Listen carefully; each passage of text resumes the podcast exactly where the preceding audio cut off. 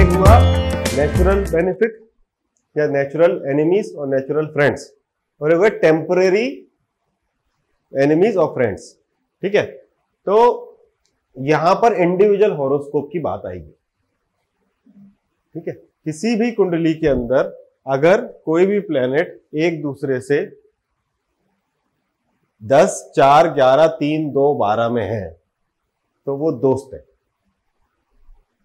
एक दूसरे से मान लो कोई भी प्लेनेट अगर दो, तीन, चार, दस, ग्यारह, बारह में है तो वो मित्र प्लेनेट कहलाएगा उस प्लेनेट का। इस हॉरोस्कोप उस हॉरोस्कोप के अंदर दोस्त है। ये नियम नंबर दो है। फिर उसके बाद उसका एब्सोल्यूट अगर वो नेचुरल रूप से बेनिफिक है, एक दूसरे के लिए दोस्त है, कुंडली के अंदर दुश्मन है तो फिर वो क्या माना जाएगा? वो तीसरी बात है, इस चार्ट के बाद। पहला जो जो हमने नेचुरल नेचुरल दोस्त या नेचुरल दुश्मन देखे वो हमने उसकी राशि से गिने। मूल त्रिकोण राशि से गिने। और अब हम जो उसके स्वामी को। उसका दोस्त या मित्र शत्रु माना। अब हम जो देख रहे हैं जो टेम्परेरी दोस्ती है ये आपस में प्लेनेट्स की है।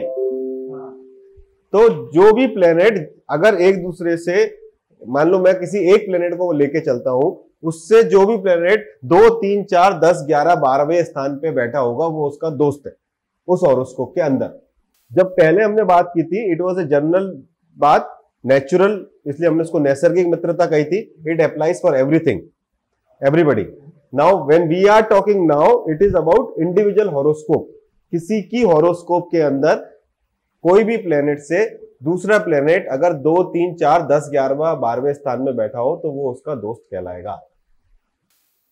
चार तीन सात और एक आठ एक चंद्रमा।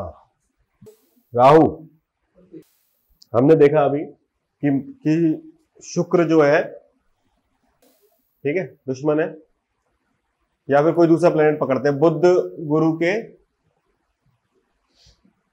दुश्मन है नैसर्गिक रूप से है ना? बुद्ध गुरु का न्यूट्रल है गुरु बुद्ध के दुश्मन है। अब इनकी हॉरोस्कोप के अंदर हम ये देखेंगे कौन सा प्लेनेट से सपोज़ चंद्रमा को मैंने पकड़ा, इस इस हॉरोस्कोप के अंदर चंद्रमा का दोस्त कौन कौन है? ठीक है तो चंद्रमा से दूसरे स्थान पे, या राशि मतलब इसमें केवल प्लेनेट पकड़ते हैं, कोई प्लेनेट नहीं है, ठीक है? तीसरे स्थान पे केतु, ठीक है? फिर चौथे स्थान पर कोई प्लेनेट नहीं है, फिर दश, दशम स्थान पर सात, आठ, नौ, दस, कोई प्लेनेट नहीं है, और ग्यारहवें स्थान पर शुक्र और सूर्य और चंद्रमा से बारहवें स्थान पर बुद्ध प्लेनेट देखना हाँ हाँ हाँ। ये individual horoscope because now we are talking about planets initially we were talking about rashi lord अभी इस हॉरोस्कोप के अंदर चंद्रमा का कौन कौन सा प्लेनेट दोस्त है? क्योंकि इस हॉरोस्कोप में चंद्रमा की किस प्लेनेट से दोस्ती है? नेचुरली चंद्रमा की किस प्लेनेट से दोस्ती है वो मुझे पता है। ठीक है? वो मैंने पहले निकाला कि चंद्रमा सूर्य का मित्र है। ठीक है? और एक दो प्लेनेट का किसी का भी दुश्मन नहीं है। ठीक है? अब इस प्लेनेट के अंदर, क्योंकि चंद्रमा यहाँ बैठा है, इस हॉरोस्कोप के अंदर चंद्रमा कौन कौन का दोस्त है? तो वो हम इस प्रिंसिपल से निकालते हैं कि क्षितिश की कुंडली के अंदर चंद्रमा केतु का, शुक्र का, सूर्य का और बुद्ध का दोस्त है। नैसर्गिक रूप से चंद्रमा शुक्र से न्यूट्रल होता है बट इनकी हॉरोस्कोप के अंदर चंद्रमा शुक्र का दोस्त है।